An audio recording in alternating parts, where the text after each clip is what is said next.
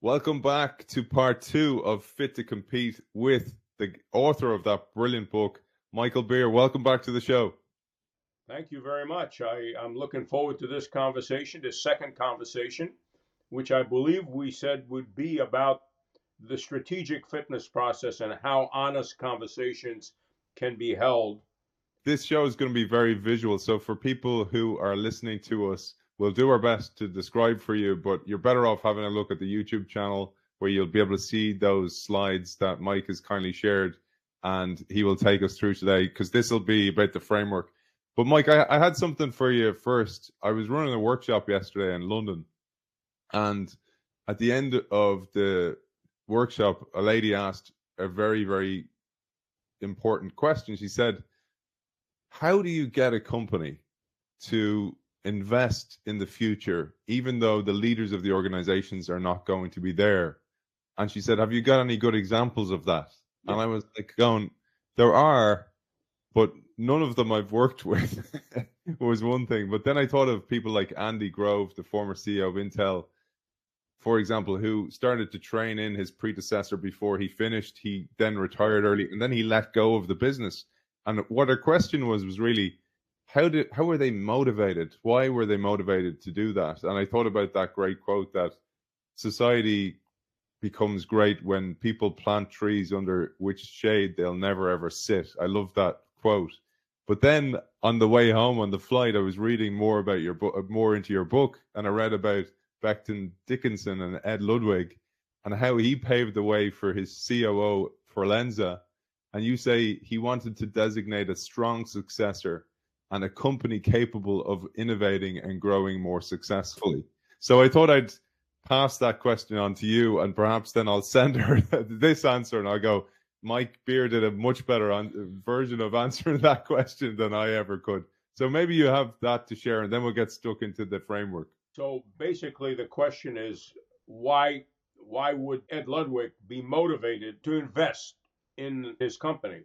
Well, first of all, Ed Ludwig was an accountant by training, not naturally trained for management, but he was in a he joined Becton Dickinson because it already had some history of concern for the customer and a long, more long-term kind of vision. He told me that one of the things that motivated him was coming down the hallway on the way to the CEO's office and the other offices of key executives, which he passed every day.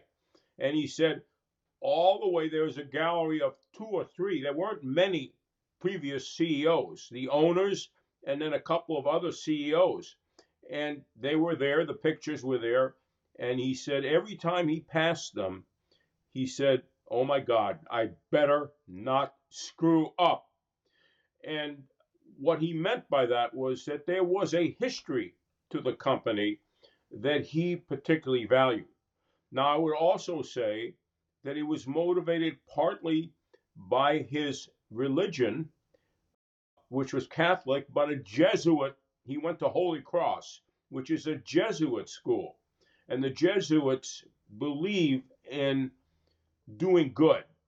So the notion of doing good, the history of the company, the pictures uh, up there were all part of who he was.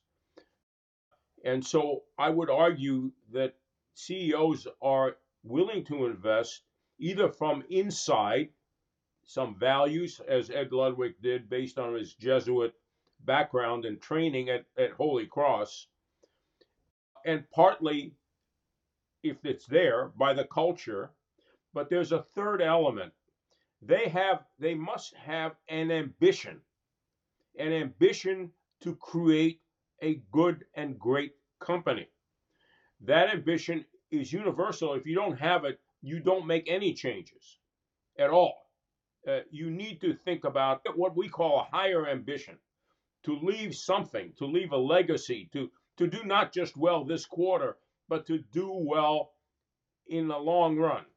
If you don't have that perspective, I'm sorry to say to that woman, those CEOs who she referred to who had no motivation, and uh, if the board was a good board, they would have to themselves have some uh, longer term game as opposed to a quarter game. So the board also plays a role in this. Few, Mike, few. I said to the lady, it really comes down to the individual. It's an individual thing, and therefore they need to be a good hire for the organization. They need to be hired right. That's a, a role of the yep. board, ideally, unless the they board. inherit that type of CEO. So I'm wiping my brow here, kind of going, I got that one okay. I, I didn't articulate it as well as you. But I just wanted to, before we get stuck into the framework, further on there, when you talked about BD, that ch- chapter is dedicated to that case study. The rep- the task force, and we'll we'll talk for about what task force are in a moment they created a report about BD because they ran the SFP process.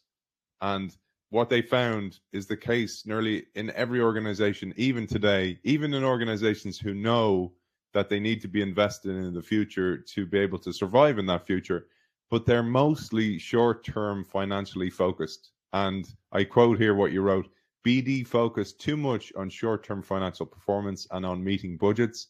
This focus left insufficient slack in the system for the company to fully pursue yeah. innovation and it undercut long-term investment in products and business development. Said one interviewee 50% of my time is spent on budget.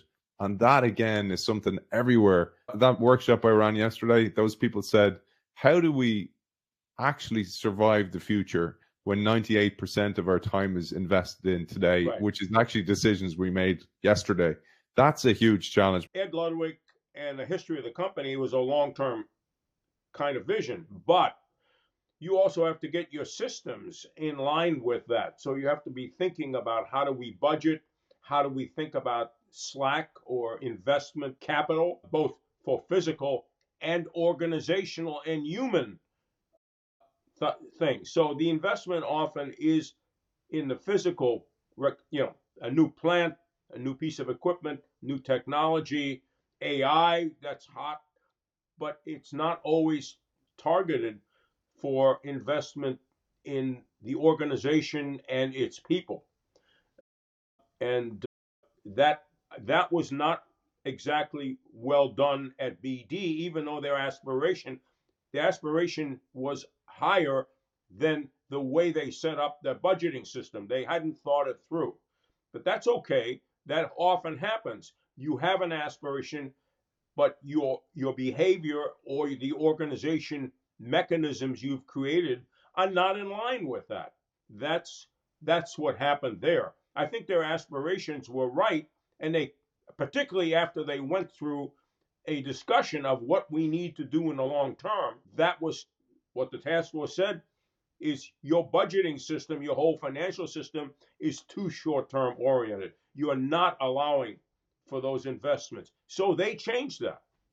And this is what we're going to talk about now. So, how do you do that as an organization? So, I have two diagrams here, Mike. I have one that I'm going to share on the screen, which is a high level version.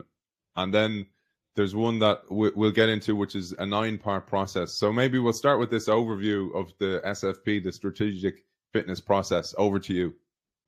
One of the core problems in organizations we knew when BD called and said, We'd like to be a company capable of executing our aspirations, basically, our strategy. They didn't talk much about values at that time, but strategy. We knew already that most of the information about what might work is working and not working is blocked from the senior team. It's a called organizational silence. That's the term that academics and, and practitioners understand. It means that the organization or people in it are silent about things that matter. The second thing we wanted to do, or at least we had a notion we wanted to do, but we this got clearer as we executed this process we wanted to create a partnership that's commitment between the people in the organization and the senior team in the enterprise of creating a better organization. That is, if you don't have a partnership, if you don't have the trust and the commitment of lower levels to to really get in and help make it happen, it is not going to happen in the long run. In a short run, you might get some changes, but it's not going to last. So the method here we created is one that gives people a voice. That is, it breaks silence, and it is a method and a process for creating a partnership. A partnership means that the top is as accountable to the organization as the people in the organization are accountable to senior management. So they deal with two inconvenient truths. The inconvenient truth that management has for its people, which may be tough goals, changes that may be hard to make because of the changes in a competitive environment. They know and understand better for the company as a whole than anyone else. And it's also inconvenient truths for them, which is some things are good and some things are just not working. Even you may not be working right in the right way. You may not be leading properly. So that's the notion, the ideas underlying that. And so we have to have honest conversation. We'll go deeper into the process next. Sure, and sure. I, I have a couple of just little quotes and anecdote here that I was picking my pin for the show today. And it Yeah. looks like I got it right. It's a monkey covering its ears. So the idea of hear no evil Yeah. you could also say speak no evil, where the organization doesn't pipe up because it doesn't have psychological safety to do so, or else leadership doesn't want to hear it. One thing before we get into the nine part process was I, I felt so much what you said, and I hadn't seen this written so well before, is that lack of accountability because very seldom our leadership held accountable for their actions or their strategic actions. It's easier to hold individuals who are specialists in their roles accountable for a failure, for example. But it's that lack of accountability. And in a large hierarchical organization, it's even harder to find that accountability. This is, again, something that came up yesterday, but often comes up in the workshops. Absolutely. Uh, all organizations are hierarchical. The fact that they are hierarchical insulates management from accountability to lower levels for doing whatever they need to do to make the organization more successful. They're not likely to hold themselves accountable any more than you and I are completely honest in holding ourselves accountable for whatever we promise somebody to do. Uh, That's what bosses are for. They hold us accountable. That's the hierarchy. but there's no reversal of that accountability. And unless there is a reversal or, or a two way accountability, is really not a reversal, it's both are accountable to each other, you don't have a partnership. Now, think about any relationship you have with your peers. It doesn't just account. If you want a relationship of, if you promise something in your department to do for another department so they can get on with the process of whatever might product development or whatever it might be, and you don't live up to those expectations, you don't live up to your promise, what's going to happen? They're going to be very upset and they're going to begin to distrust you and your department for delivering what you promise. And and the same thing is true vertically, but vertically it's easier for you to call your other call the other department than for them to call you on your lack of accountability. It's very hard to lower levels to say to the CEO and the senior team, you promised and you didn't do. And by the way, individuals can do that one on one sometimes, but it doesn't change the nature of the relationship in a public sense, in a collective sense. So the organization, this is a co- an honest collective and public conversation. The three elements are honesty, which we created into the process. Collective means that you're having a conversation not between one on one, but the senior team is having a conversation with the organization as a whole. They announce the process. They know that there's a task force representing them, that they meet some of those members directly, that will be working with senior management on behalf of the voice that they are giving to the task force, telling them what's working and what's not. Public in the sense that the management is creating accountability and trust by saying, This is what we heard, and this is what we're planning to do. And we want to re- keep this conversation going so that you can tell us. And if you know we did it, that by itself is a powerful message and very trust creating and commitment creating. But we want to also know when we are not living up to something we said we would do as a result of the feedback that you gave. And I think I've mentioned to you, maybe in our last conversation, that when Ed Ludwig did this process as a division manager, which is why he took it to the corporate level when he was a CEO, it was so successful and so powerful. He simply announced to the organization what he was going to do before he even did it. They were saying, oh my God, they get it. They were just motivated by the idea that they would be able to tell Ludwig and his team what was wrong. And there were some things in his division that were absolutely not working and frustrating the hell out of people and their effort to compete. So those are the, the ideas trust, partnership, and commitment, and accountability. Both ways. And one of the things you say, Mike, in the book is that time after time, the leaders you worked with that implemented SFP and showed vulnerability in their own process, who got coaching, who accepted the feedback, who weren't defensive. As a result, they grew in the eyes of the people they were serving. And they also had that idea of being a servant leader. And I thought that was an important one because many people are afraid to let take off the mask that we talked about in part one because they're afraid that they'll be seen as weak. And in some organizations they are, but that's a question of have you got the right board? Oh, vulnerability is the basis of creating trust. There are many psychological studies that show basically that when one individual makes themselves accountable to others, is open and makes himself accountable to do something, that vulnerability, that openness about themselves, or that process of asking for help from your employees, that you will want to hear the honest truth, that starts the process. Then, if the people in the organization reciprocate with providing honest conversations and then reciprocate, again, it's an iterative process. When management says, This is what we want to do, we need you to be involved in this and to be committed to it. That again keeps that reciprocal process going. You trust lower levels, they act, you trust them more.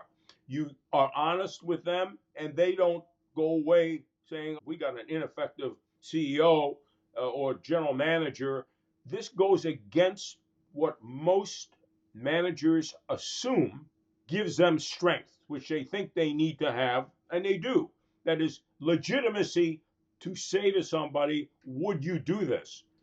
That legitimacy does not come from being strong and silent and decisive.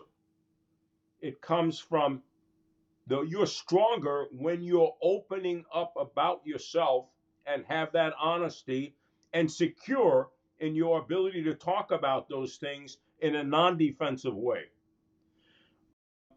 All of this we kind of knew, but boy, it became obvious as a result of working with companies on this pro- using this process.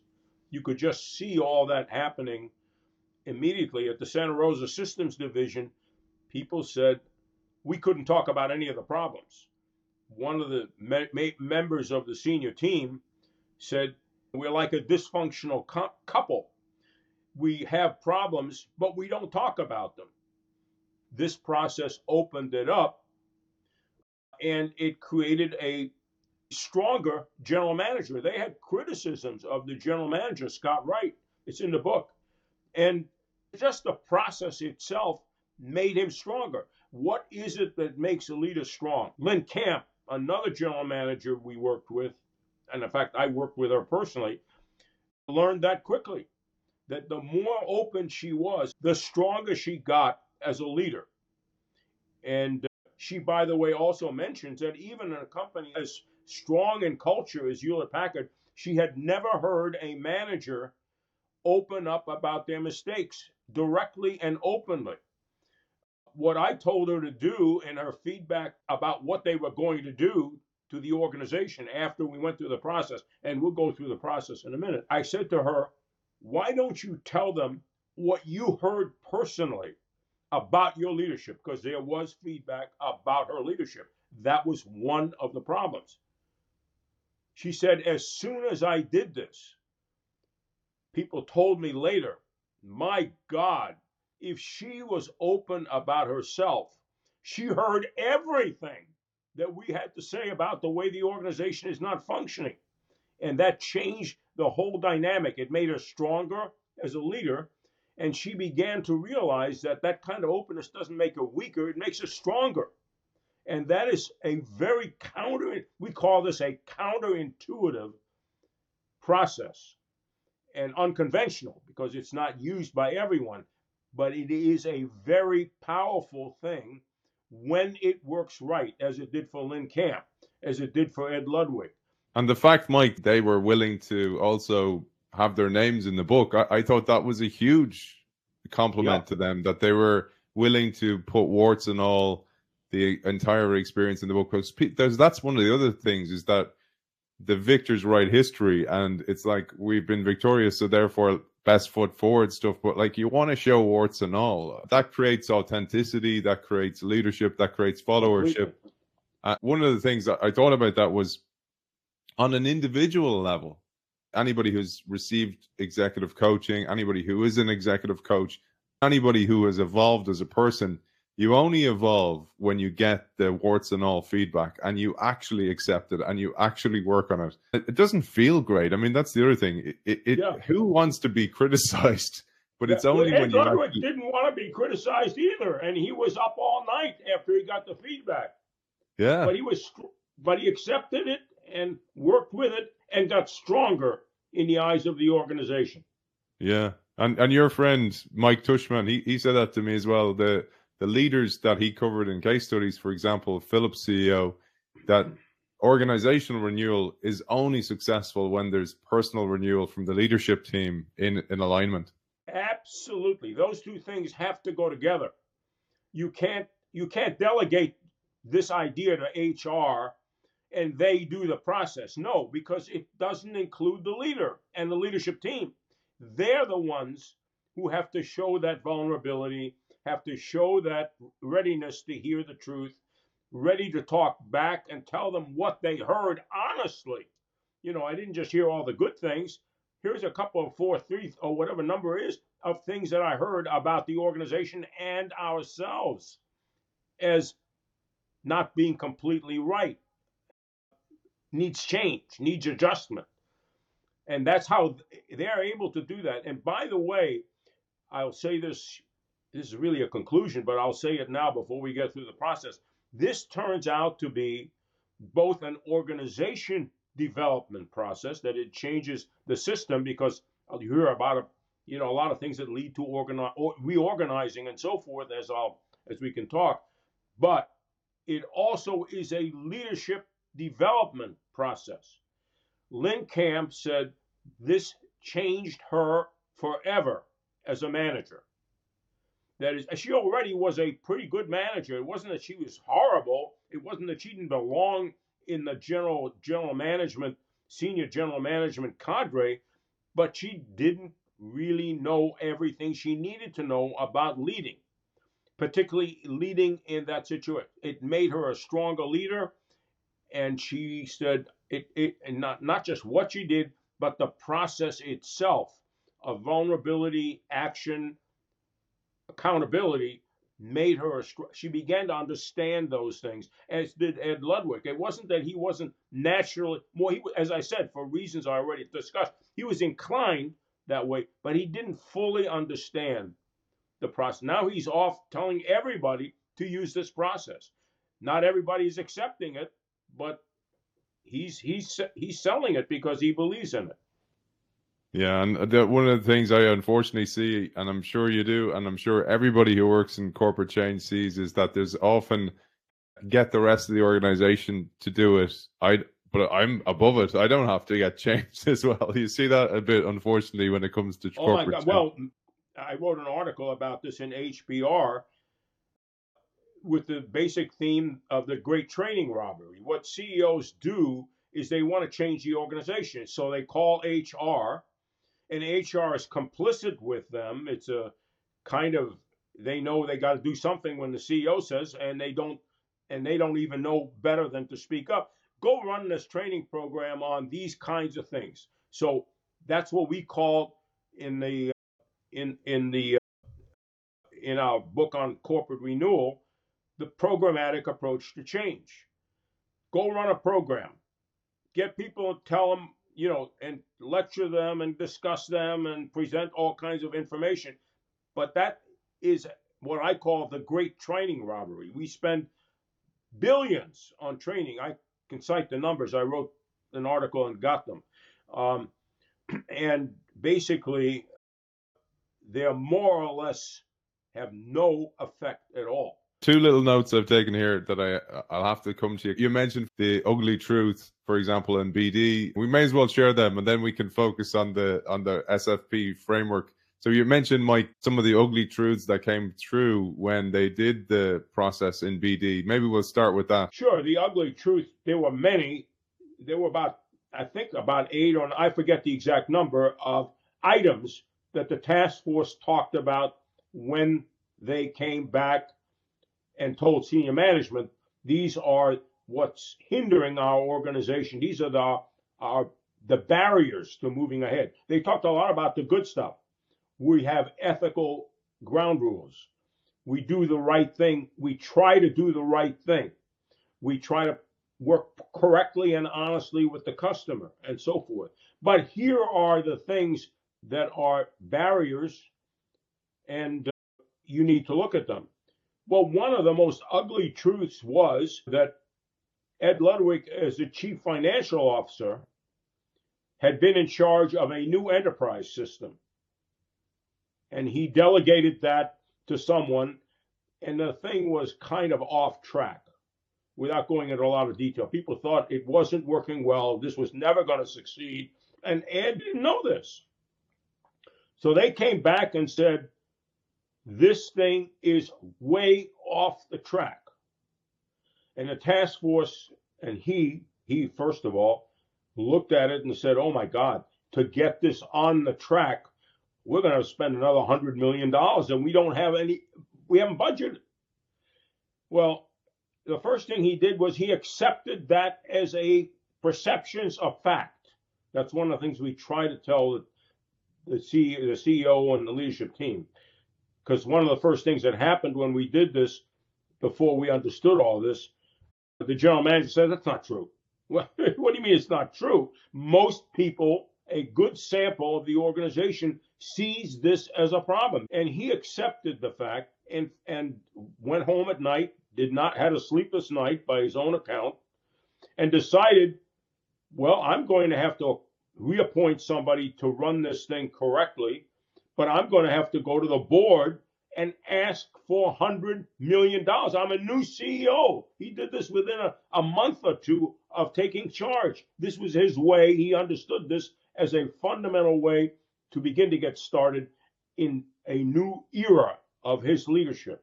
And he went to the board and asked for $100 million, explained the whole problem, and they said yes you go ahead and spend a hundred million. It's going to throw us off the budget, off what we told the shareholders, et cetera, et cetera.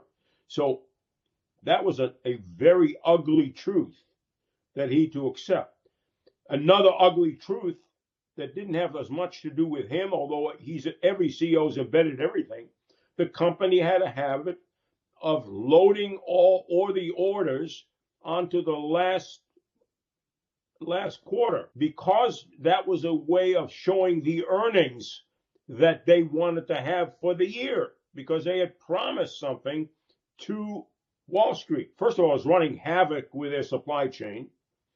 So there were all kinds of technical and other problems resulting from that kind of practice. It was unethical in the sense that it was deceiving the shareholder. In fact, it was not illegal at the time, but within a year or two, a, a pharmaceutical company violated the law and they were held accountable for billions of dollars for that violation of of the rules.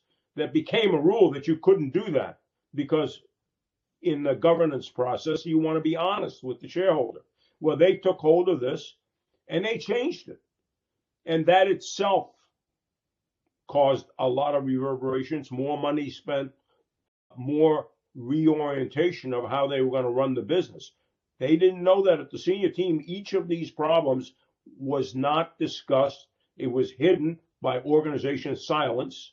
So nobody dealt with it. What am I going to do? Go up to Ed Ludwig and tell him that the enterprise system is wrong? Even if I did, by the way, even if that someone had the courage to do it, it would not change a thing because the CEO, first of all, doesn't understand whether this is a complainer, somebody who always has a better way to do it, or whether this is valid data that represents the truth.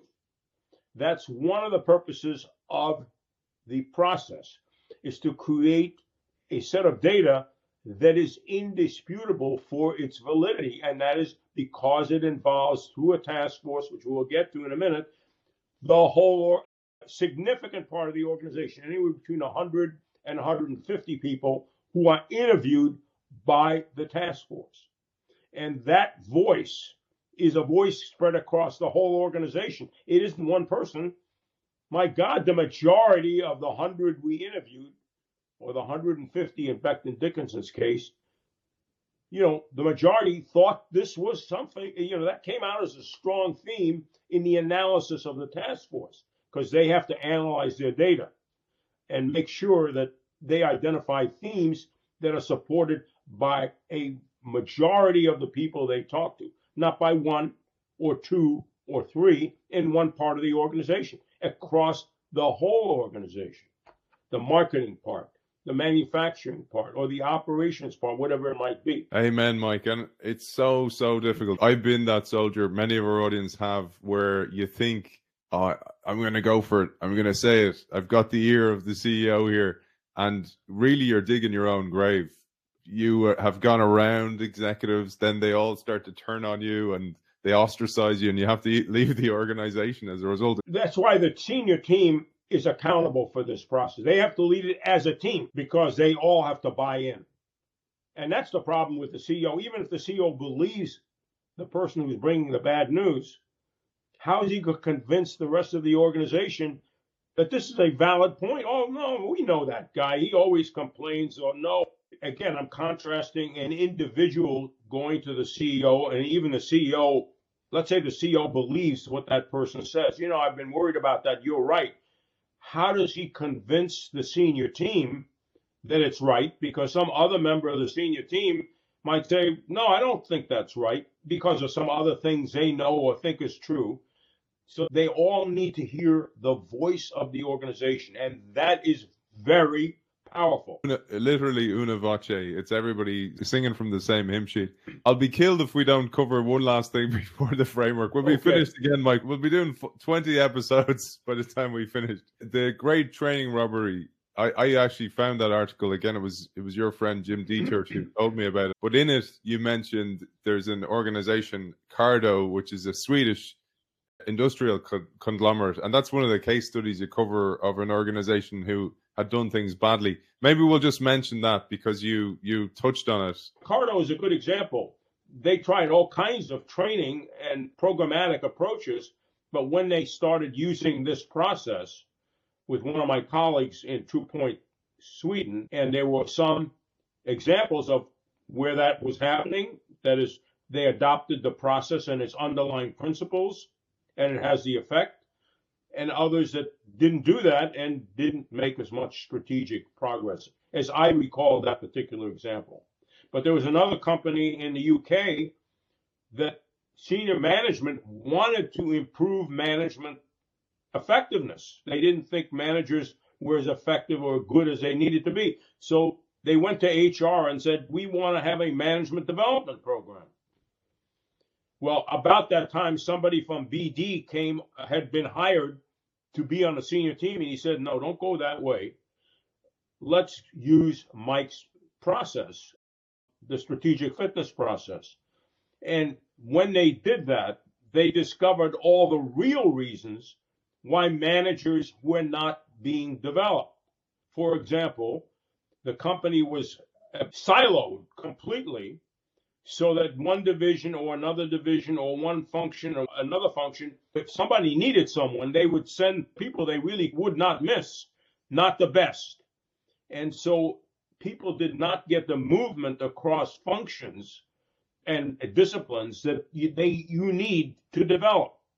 That is completely consistent with a fundamental study that was done by the Center for Creative Leadership in North Carolina, published 25, 30 years ago that basically said training is about 20% of the problem. Any programmatic approach is 20% developmental, 80% is giving people experiences across the activities. So that company, Cardo, did not have a systematic approach of moving people and planning for people's move, high potential managers to get moved across all the disciplines.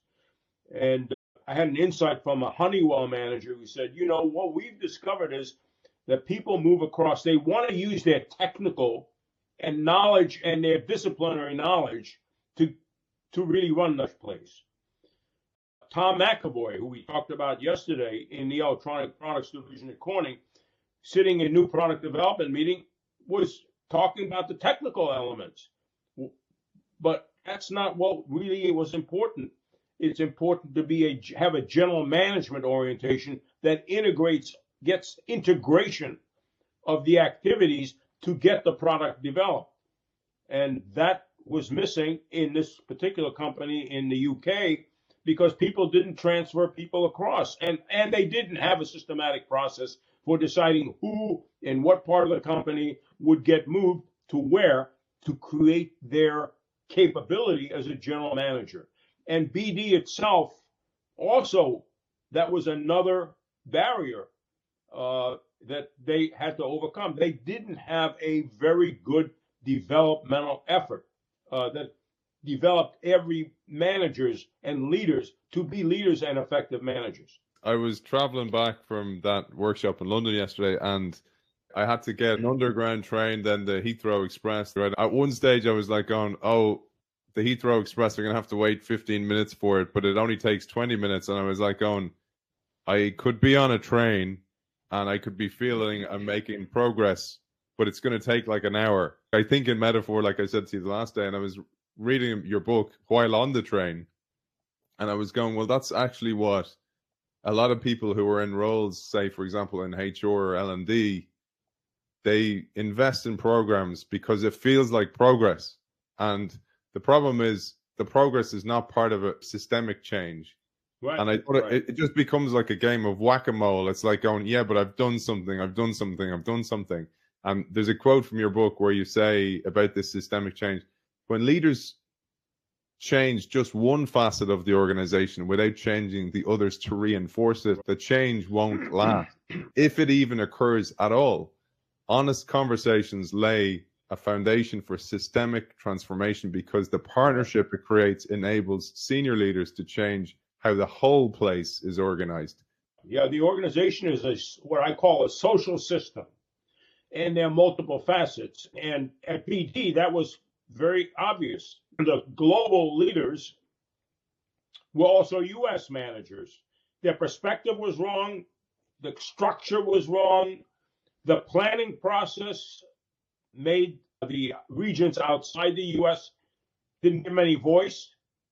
They got the plan. They were not part of creating it. To make them more innovative, they had to bring people in all the regions in with their thoughts about innovation, what they needed, and change the region structure so that U.S. was not part of the globe. So there was structural change, there was planning change, there was individual change in terms of the global leaders and what they would do. I can go on through this very quickly, yeah. and I'll go back to the major points of what it's trying to accomplish. We had to design the process to create a partnership between the senior team and the organization. We understood this, but we it, we began to understand it better as we went along. So the process starts with the senior team. you can't talk about alignment fitting the process, fitting the company to the strategy or the values, aligning. That's the title of the book, Fit to Compete, which is the overall objective of this process. Let's change the system to enable implementation of desired strategic goals and desired values and cultural objectives. So the senior team has to start. What is our strategy? You can't align yourself with anything unless you start with a clear understanding of the strategy committed to by the whole senior team. One of the problems we saw immediately, and I'll talk about this next time when we talk about the silent killers, most strategies are not created by the whole senior team. And they're not created simply. They're large green, yellow, and black folders that represent the complete market analysis, etc. It's not understandable to people. So you need, we said, let's start with the senior team, and that's how this process. So first of all, the CEO has to have a conversation about what this process is about, and they have to be able to say, this is our problem. This is the goal. Goals are not what our problems in detail are, but this is what we're trying to achieve, and we're not getting there. We have to get there. And two, to understand that this is what the process is, that they're going to hear the absolute unvarnished truth, as we call it, uh, about the organization. It's likely to include them and the senior team by direct mention or indirectly. So that is, they're accountable for the organization. So they start with a day. We usually allocate a day if an organization has a lot done a lot of strategic work, as BD had done. Getting this into a two-page statement, maximum three, not more than that, that they can share with the organization as this process unfolds. And that is, it states what the strategic goals, what is our strategy? What are we trying to do? We're trying to innovate. We're trying to get be cost effective. What what is it that really matters here? We're trying to serve the customer in a particular way. Whatever matters, really matters. This is a conversation about things that matter. This is the stuff that you're trying to do. So that is in in, in the the strategies in there. These are our values and how we want the organization to behave, the people to behave, groups to behave. You know, things about dignity and trust. They're all the same, mostly overlap a lot across organizations. And and also the things, if they can, sometimes this emerges later, what does the organization have to do to achieve those strategic goals? Well, we need a lot of collaboration between marketing, R&D, and manufacturing because our goal is to increase the rate of product development. Or we need particular coordination and and and work work collaboration between IT technology and somebody something else in the organization. It, it varies from what are the tasks. I call these strategic tasks. If they have them, if they understand them, sometimes this comes out of the process, but certainly strategy and and and, and values. And the senior team that comes prepared to discuss this as well as they nominate two people in their organization who could possibly who who they would recommend be on the task force that they have to appoint. I will get into this in a minute. Because this process, if you have that first, maybe it would help if you started with that other chart, the that advocacy and inquiry. This process is about involves the leadership team, it involves a task force, and the broader organization. The leadership team, it's an iterative process of advocacy and inquiry. I advocate the direction. This is what the leadership team works to do. And we appoint a task force to go out and interview a hundred people in the organization. Some organizations, some companies want to do more than that, but a minimum of about a hundred. In a small organization, it would be a smaller number. we do this in a restaurant. It, everybody, who, there were 60 people, 70, 80 people, everyone was interviewed. But here it's a representative sample of the organization. The task force's job role is critical.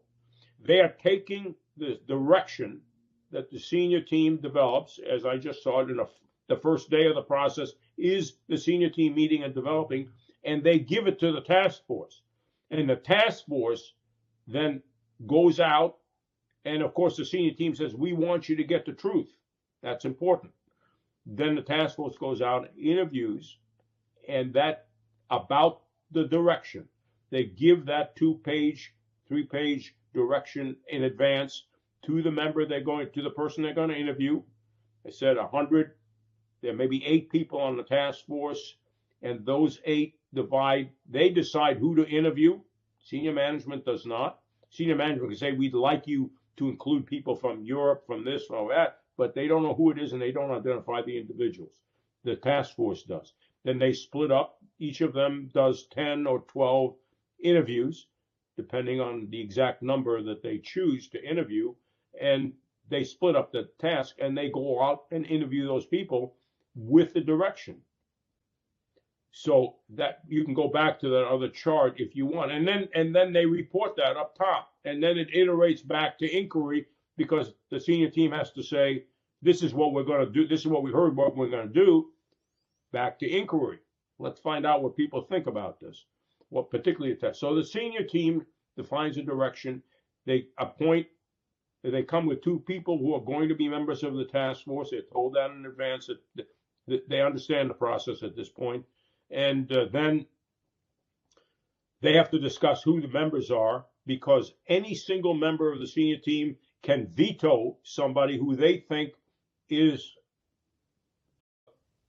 a, a complainer, somebody who's always doing, he's not objective about the process. That happens very rarely, very rarely.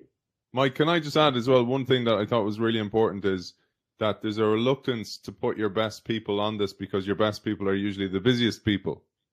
Yes, absolutely. That's what we hear from everybody. We can't do this out there. You know, we got to do something else. No, you got to choose your best people. Now, there may be only eight, which is what we want on a task force, or there may be fewer, but you you got to choose the best people, and those people then, you you empower them, you invest them with the direction. The CEO or the general manager of a division meets with the task force representing the, the senior team and tells them this is our direction, explains it so they understand what the direction is. That direction then is is what is in the task force members then meet. They themselves have to get trained. That's step two. We call that task force training.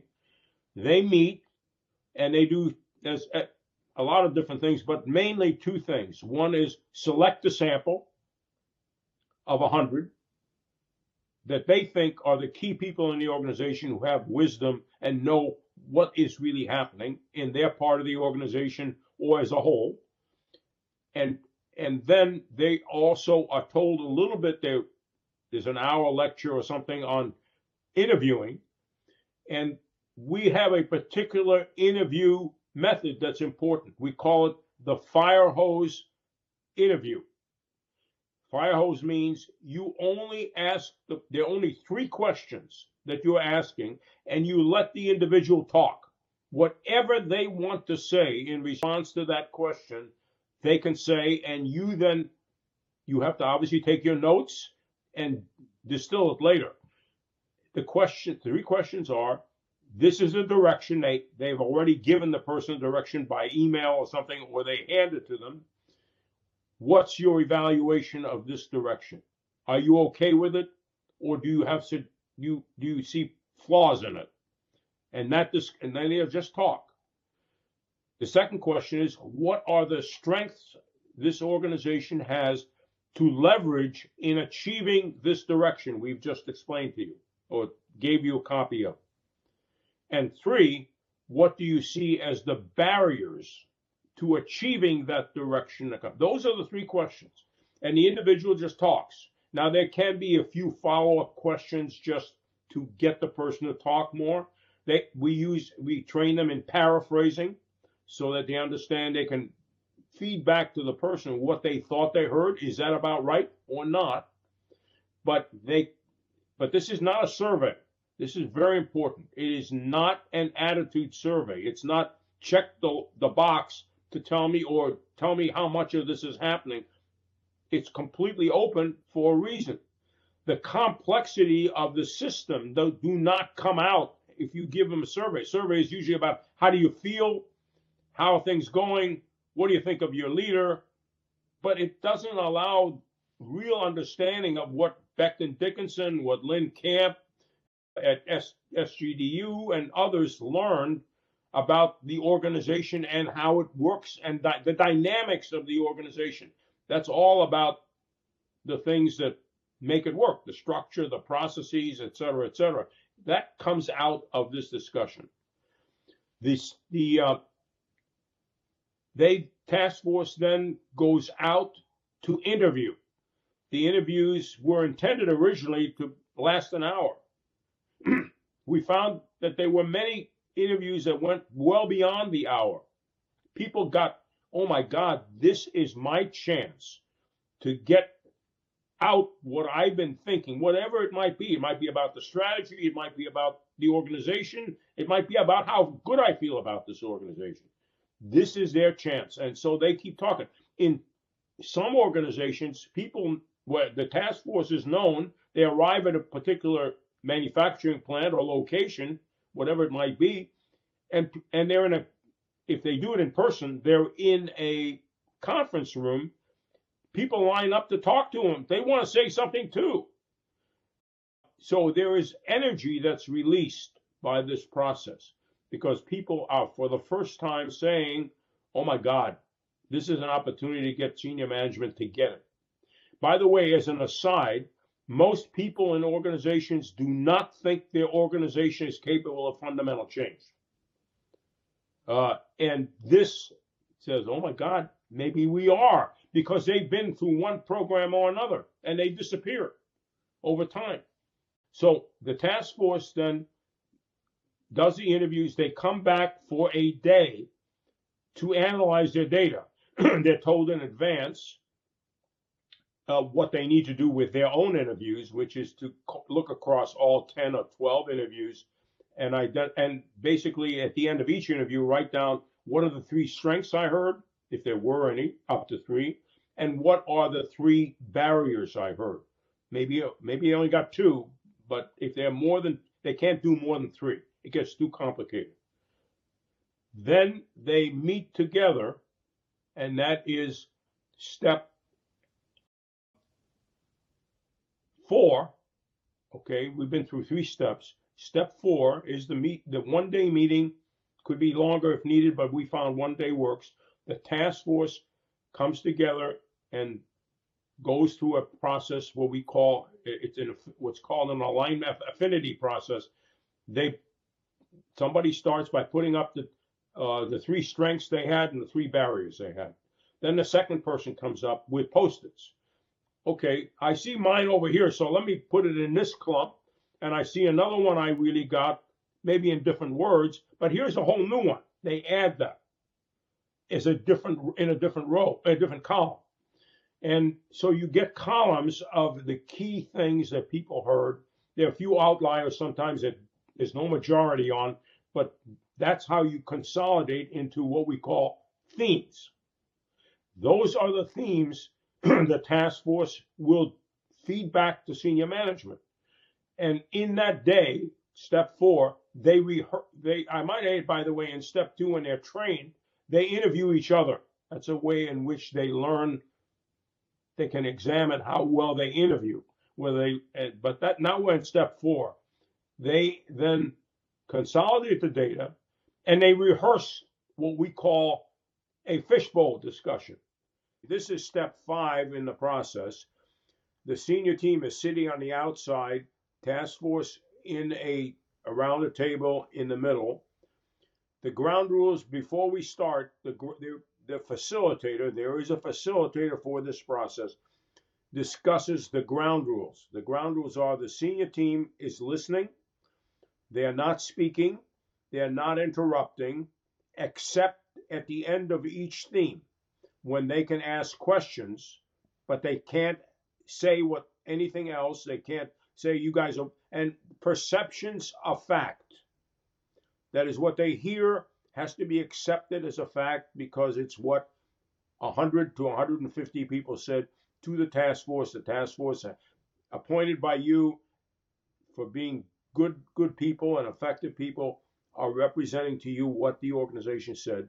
The task force then one of the things the task force does is it it lists all the major barriers, somewhere between five and eight or nine key barriers that typically arise, and key strengths. They list those things on a flip chart or somewhere so it can be seen. And they say, we're going to start talking about these things in more detail.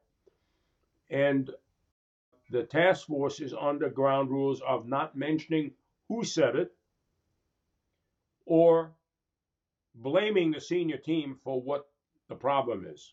It's not blaming the leaders for it. It's what they heard the problem is so that the causes can be sorted out later. And that's basically the conversation. Then you start the conversation. Each individual has a responsibility for leading the conversation about what they heard about barrier one. Our organization is whatever and they begin to talk about what they heard and then go to others and say, What did you hear? We're now in step five, task force feedback. What did you hear on this theme? And what did you hear? Or you, you interviewed in Europe. What did they have to say about this? Or, but not who, just that they interviewed there and there's some people there said these things. Or I interviewed over here in this activity and this is what they had to say never mentioning a department where only one person is present. And they, you want to hide, you want to be sure to maintain confidentiality. That is the ground rule. We're talking about the issues, not about the people. And uh, the task force then begins to go through this process. And the, a fishbowl can last, in one company, it lasted six hours because it was a pretty dysfunctional organization. And they, in talking about each theme, they talk about, and we asked that they interview to get this information, not only what they felt like and what people said, give us examples. They provide examples of what they're talking about. So we've had problems with new product development. Just let me tell you what happened to product X. This is what we heard happen down below in the organization how it got screwed up or whatever it might be. Or if it's a strength, this is what exactly our strength is. So we have great values. This is how they've played out to help us as an organization. They start, by the way, with the feedback about the strengths. That's where they start.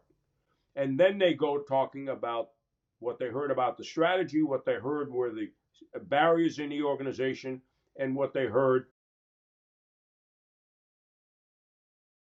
Um, so that discussion can go on, but usually it's anywhere from three to four hours of discussion to get everybody in the task force to talk about what they heard, the examples, and so forth. Senior team can ask a question at the end of each of these themes. So we talked about our leader, or we talked about the senior team, which often gets mentioned as a major problem. This is what we heard. Now, the senior team can ask questions, but they can't say, Where did you get this? Who told you this? Or it's not true. Those are basically the ground rules, and the facilitator has to interrupt and keep it on there, although it usually is no problem. Once they understand the, the ground rules, they keep to them pretty well. Then the, the task force leaves. By the way, this process can take can be done in about six to eight weeks, nine weeks at the most in a global organization. So this is not a drawn out process. We got to get these this thing going because we got to get moving and making changes. So the task force then this goes away, and the senior team then meets for typically we urge day one is a feedback, day two they meet to discuss and diagnose the data. The, the question, the task, this, this is step six. The senior team meeting alone di- says, what did we hear? Do we all agree we heard these things? Two, why do we think we have these problems? What are the underlying causes? And we urge the task the senior team to use what in the quality movement are the five whys. Why are we hearing this? Why do you think that is the issue? Let's ask another why, another why, and why. As many as you can down the ladder of inference you can go to really figure out what's really going on here. Maybe it's our assumptions, maybe whatever. So that is what happens in that meeting. And from that, they create their diagnosis. This is what we think and their action plan. That's on day day three, although two and three are mixed up. You get a diagnosis, you begin to talk about action, you do another, go through another round of diagnosis. You t- but at the end of this, they have to come up with an action plan. In step seven, the senior team has to uh, is is the senior team has created an action plan. They know what they heard. They agreed on the themes. They they're on the issues and the action plan. They meet with the task force, and they ask the task force. This is one day. They start by representing, telling them what they thought they heard, and what they're planning to do. The task force goes away without the senior team for something like two, three, four hours, if necessary, to say, what do you think the senior team heard it, got it right? What is what is our evaluation of the action plan? Is it is it doable? Does it make sense given what we already said to the senior team in our feedback? And they come back to the senior team with what their critique is of their action plan. You didn't hear this and we didn't hear that anything any in any of the what you told us you you heard or we don't think this is going to work. So in one company it, just as an example but it often happens they came back to scott wright and srsd but this happened to be a uk company. They came back and said you left we told you take out a layer of management and we do not and for reasons we gave you we don't see that. You don't address that problem in the action plan. So either you don't think it's right or you have, but there's no, so further discussion.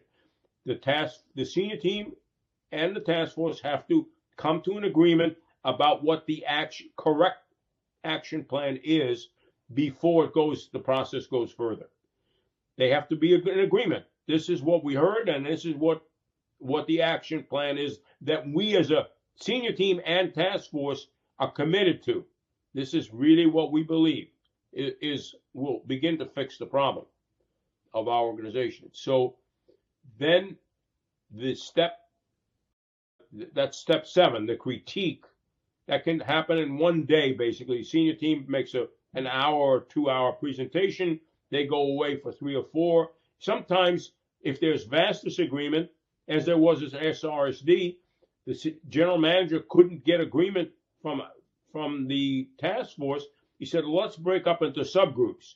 Let's go back and discuss exactly why we have where the problem lies and what what the action plan should be." And ultimately, they all came to the same understanding, and and they they could move on. Then we moved to a step of implementation the implementation goes through several phases. First, the task force, the senior management, often and usually with the ta- talk to the top, the extended leadership team, the top, all the top 100 who were interviewed, the, the key people who were interviewed, they don't have to be top. They're they're below in the middle or, or wherever they are, and others if they think if they weren't interviewed. Not everyone can get interviewed. They're brought if they're senior and they're key people in across the they're in this meeting, and the senior manager tells them, CEO or general manager, announces, well, this is what we heard. This is our action plan. And they break up into three small groups or four or five small groups to discuss it and come back with any further thoughts or concerns about the action plan. This is mobilizing the organization for action. The action plan usually includes, we urge, involvement of the task force and others in various task forces to begin to work on the problem. So the organiz- the plan has to be a, cha- a plan in a change in organizing, managing, and leading that we think are central to what we heard. If if if organization how we organize is a problem, we have to announce what the new organization will be. If it's management barriers and management process like planning and accountability and and goals that are being set, that has to be in, in the action plan as well. And if there are things about the senior team and the leader, that has to be in the action plan. What do we plan to do to try to change the way we are working? We're obviously going to have to do some things offline to, to work on this, but here's what we're planning to do. So that is a conversation. We've heard from groups that we've studied who've been through this process that this was a a, a very powerful process because it they were absolutely began to change their view of senior management. Our CEO, I'm thinking about one particular company, got up and told us what he heard and what he's planning to do. Oh my God, he told us the truth. Things that he didn't want to hear about himself or the senior team or the organization. And he revealed all of them. Some, in some cases, we recommend the task force go through the feedback directly and tell this is what we told, you know, a shorter version of what we told senior management. The general manager then has to acknowledge, yes, this is what we heard, and this is what we're going to do. So they come back and said, I think our leaders have they, they are more courageous than I thought they were. And the, the perception that they are courageous is a powerfully important kind of emotional change in how people feel about the leaders and the organization. Now they're probably saying this organization can change. This is real. We're, we're working on something real. This isn't going to be a, a program that disappears, a fad of the day. This is going to be fundamental. The last step is two things. One is nine is going out and beginning to sort out. So if a task force is assigned to rethink the planning process and come back to management with what they think the planning process should be to include more regional representation. What what does that process look like? They work the details out. There was any action plan in general, but they work the details. This is how the process will go starting on day one of the process, et cetera, et cetera. They run that by the senior management. The senior management agrees uh, or there changes, and they that then they go on and implement that change and so forth. And uh, institutionalization, step nine, is that the senior team periodically goes through the same process. So at the end of six months or a year, usually a year, but it could be shorter depending on the rapidity of, of what needs to happen. They go, the task force, they, well, first of all, they commit to meeting with the task force informally, two or three or four or five times. That happened at BD, it happened to Santa Rosa, to just meet with them. How do you think it's going? What are you hearing from the organization? What are you seeing working? What don't you see working? But then there's a formal reiteration of this process with the question are we making progress against the problems that we identified in round one? At the Santa Rosa Systems Division, the general manager after this he said, talk to the senior team, can we agree that we should do this process annually as part of the strategic plan? So we do it, we define the strategic plan, we get approval from the senior team, we create a task force to say what are the strengths and barriers to basically implementing this strategic plan. So it's a rolling three year plan. So we now got a new plan for the three years forward. And we get another one the following year. They did this for five years in a row until there was a major reorganization and this organization was no longer in existence. And it was, as the AR HR person said, who, by the way, was an integral part of the process because she was in a discussion. She was with the senior team when the senior team violated the ground rules. That's a whole nother set of ground rules that we created, that they created for themselves with our advice about how to get the conversation moving and limited in time. They had a problem in creating consensus. So she, because they go on and on and on. So the process we all agreed to with our recommendation, but they discussed it and agreed to it, is the general manager, Scott Wright, announces the problem. We agree on the time frame. It's going to be a year. It's going. To, I mean, it's going to be a, an hour or it's going to be two hours to discuss this. At the end of that time, if we have no consensus, Scott Wright decides. He's the general manager, but he comes back to the group with his decision, and we get a chance to have a shorter discussion. Do we agree with it, or are we going to veto that that that we think it needs to be improved.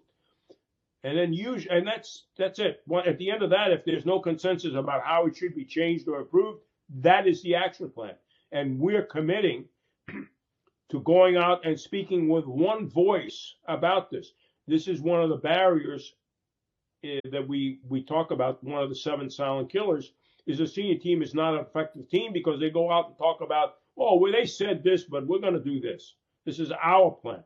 No, no, it's got to be consistent with what you agreed to as a senior team. So nine is a reiteration. We so this is an iterative process. It's advocacy, it's inquiry. Now it's advocacy of what we're going to do. Now it's inquiry with the task force and a larger organization. Do you agree with this? Then then it is let's let's go do it and let's hear what we, advocacy again about what we heard about progress inquiry, that is inquiry and action. This is what we're going to do to change what we're doing. It's a constant advocacy and inquiry process, iterative. Nobody can take an action without inquiring. That it, it's a it's a both sides have to agree essentially on on what what's the what's the problem at this point and what do we need to do. One thing I want to say, it is a structured process for a reason it is very easy to make a mistake and leave something out. So a mistake is let's a man, you guys are at fault for this. The re, no blame, blaming is off. Defensiveness is out. Senior management can't say that's not true. Senior management cannot say, well, I don't agree with that, and uh, basically, uh, you guys are off, way off. I don't think any of this is right. No, that's defensiveness. They have to be open to the feedback. They test the their understanding with and so on. So the structure is very important, and of course, it, the sequence is important. You start with strategy. You inquire about the barriers and the strength. You go listen. You create an action plan. You talk to the then you, that's the inquiry part. Action plan. This is what we think we heard and what we're going to do. Inquiry again, and on and on. So that that's the structure is important because we want to make this process replicable. What we decided to do is not rely on something that required a consultant.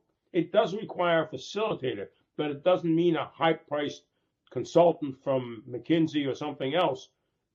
It's just a facilitation process. And in most organ, then we urge that a human resource, the strategic folks in the human resource function, be trained and so they can be internal facilitators. They do not have to rely on outside consultants because that bill can go up. That's what happened at BD. They said, oh my God, this is going well, but we don't want to keep hiring you. So we said, we'll write a handbook and we'll train your HR people to do this, which we did. I love that the origin of the word coach. It comes from the word stagecoach, which is to take people from point A to point B. And I think that's the job here of a consultant is actually to take them from point A to point B, but then actually let them run it themselves. I often think that the really good consultants start with a splash but leave a ripple, and the ripple to be really effective needs to be consistently happening. And it, then, you know, when you were explaining the idea of there's a constant moving back and forth between advocacy and in, inquiry, that that's almost like the tide coming in and coming out. That it has to be living. It has to be. It's not a swimming pool. It's actually the ocean, and and that means it's perpetually moving, and it's perpetually, and the organization is perpetually moving. So this process, once an organization has it, it's a muscle that they have, it's a skill set they have, and they must never end. I mean, it's never over. It's not an event. It's a mindset. Right. This is not. That's right. It's not an event. It's not a program. Ideally, now I have to say that not every organization has said we're going to do this a second, third, and fourth time like the Santa Rosa. At, at BD, they did it also. Four different CEOs used the process as a way of starting their era, what we call an era, a strategic era. And then they asked a lot of divisions and various parts of the organization to go through the process. It wasn't complete or 100%, but they began to see how they could institutionalize this process. That's what that's what creates an adaptive organization. We're looking for add, you know, to, to be a quicker organization, to have agility. This is what creates agility. Agility is the ability to change with changing circumstance. And that requires an organizational learning process. This is not just an individual learning process, which what training does. It's an organizational learning process. When it goes well, it's very powerful, but you have to have a leader who is willing to do it and consistently follows through. And so a lot of it is contingent on the leader. Their willingness to do it, by the way, not everyone wants to do this. It's not a natural thing. It's, but the people who do and do it well really profit from it. Mike, we, we, could talk forever, man. I've taken loads of your time today. I, I told you we'd need lots of time. And we, by the way, we're only on chapter two, by the way, and we've left out the detail. We've left lots of the detail out. I think what so we're going to do for finale is it's it's going to be a nice segue for Mike's next book, which is talking about the silent killers. Those silent killers, by the way, have been in Mike's head for years. They go right back to that training robbery article. They're in that as well. The, the, the origins of them are in there. But then through your experience, Mike, you've obviously built on that. And what we'll cover is the chapter on it in the book tomorrow. And that'll leave us in a nice way to do another episode perhaps in a year or so when that new book is out, please God. So Mike, where where can people find you to find out more about Fit to Compete? Amazon, carries just put in Mike Beer or Fit to Compete, and it will come up, and they can purchase it there. And you, you have a website as well, don't you? Yes, I have a website, Beer, capital Beer, B E R, capital M, Michael dot com.